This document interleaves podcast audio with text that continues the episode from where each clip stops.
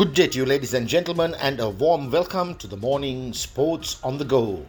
Minister of Sports Roshan Ranasinghe sacks the Sri Lanka Cricket Executive Committee headed by Shammi Silva and brings in Arjuna Ranatunga as the new cricket chief. Bowing down to the wishes of the people, the Minister of Sports Roshan Ranasinghe has formally sacked the entire executive committee of Sri Lanka cricket headed by Shammi Silva and brought in the former captain Arjuna Ranatunga to resurrect an organization that he calls corrupt. Ranatunga will have three retired Supreme and High Court judges to advise him on administrative matters and a former Sri Lanka cricket president in Upali Dharmadasa in the new setup which comes into immediate operation. Ranatunga pledged to wipe out corruption, financial misdeeds, the curse of bookies, nepotism, and reintroduce discipline among the players as his first priority. I will make sure that the only players who with a clean track record will be in charge of taking cricket forward.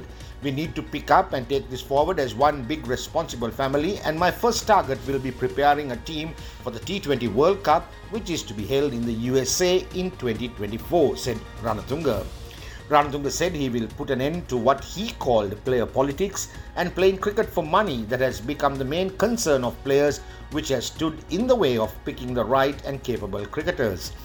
Some players have made it to the Sri Lanka team not on merit and capability, but on other factors like financial gains ahead of results, and it will be my responsibility to put an end to all of that.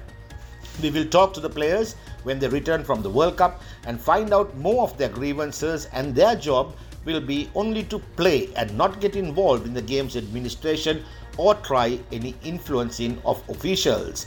If any player cannot fall in line, they are free to leave and go home, said Ranatunga. He promised a new culture based on values and transparency in the new environment, which he said will be like it was in the past when all stakeholders were held to account for their actions.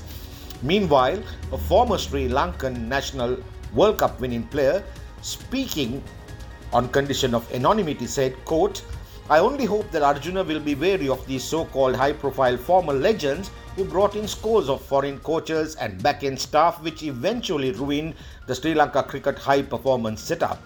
Many foreign coaches and consultants were brought in for huge sums of money, such as Tom Moody, Simon Wills, and Tim McCaskill, based on friendships of these legends, who ended up bringing their own buddies through these appointments to head various cricket disciplines. Almost all of these appointments were done through agents and their sub agents who made substantial amounts of monies through commissions. End quote. Thank you for listening. This is Marlon Dale Ferreira signing off for the morning sports on the go.